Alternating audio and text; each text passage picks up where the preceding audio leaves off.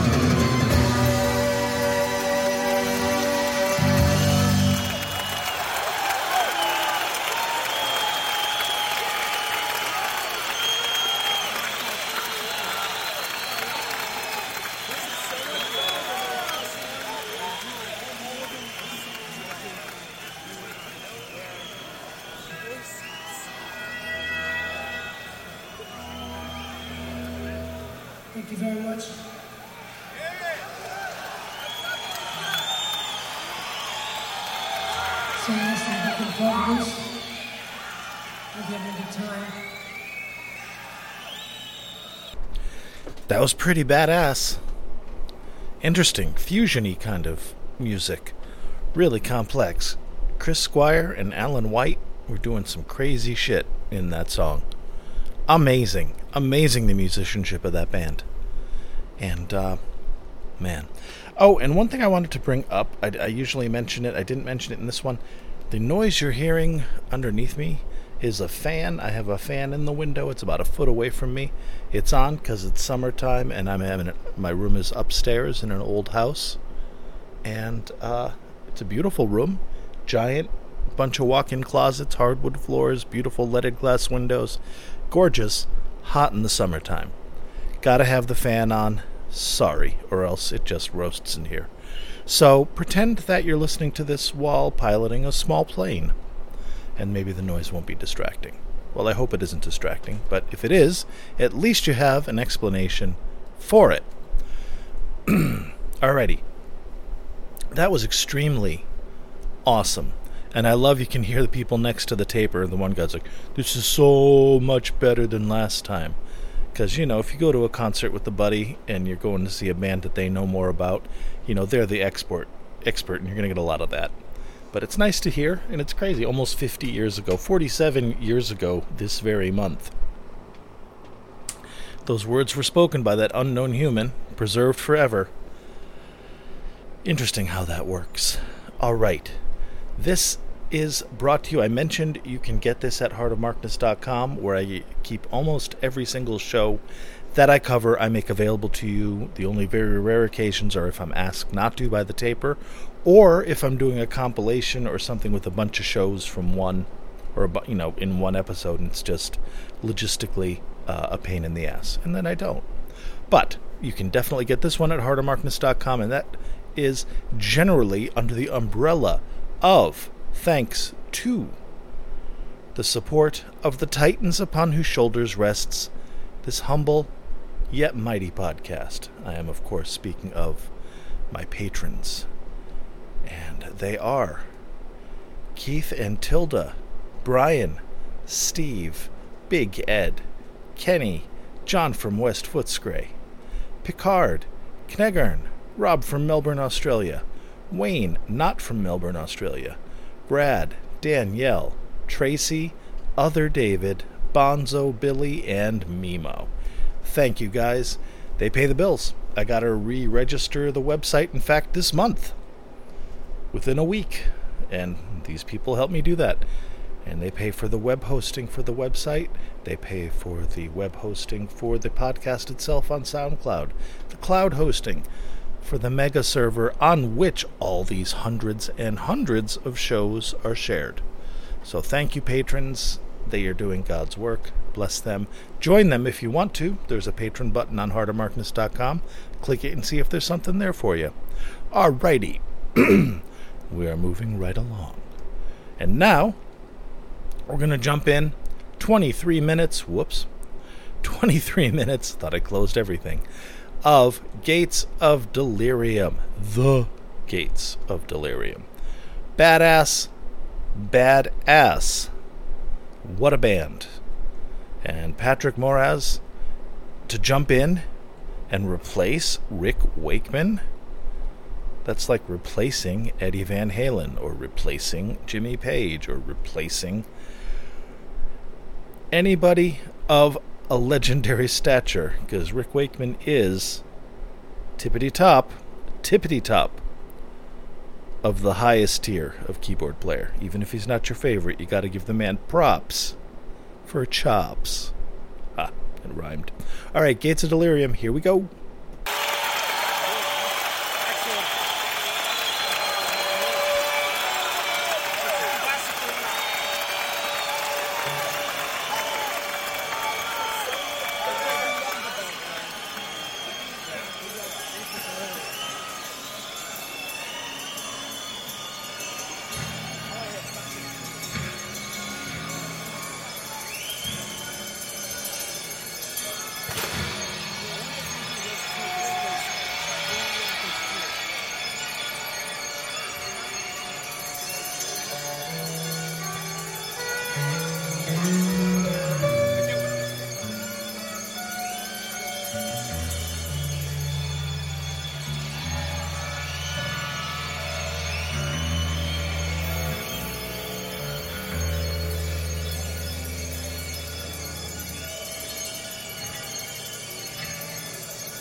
From the air, from basically, uh,